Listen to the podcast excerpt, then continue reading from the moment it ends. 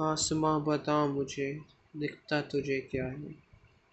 किसी की मासूमियत, किसी की शरारत, किसी की मजबूरी, किसी की दूरी। क्या दिखता है तुझे, बता मुझे ज़रा, कि मैं बंद हूँ इस चार दीवारी में। दिया फिर जवाब, आसमां ने भी, मासूमियत नहीं, बेबसी है। शरारत नहीं, गुनाह है।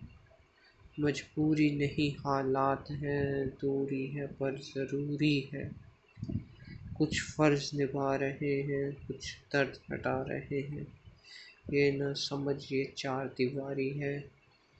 ये इस लड़ाई में तेरी भागीदारी है। ये इस लड़ाई में तेरी भागीदारी है।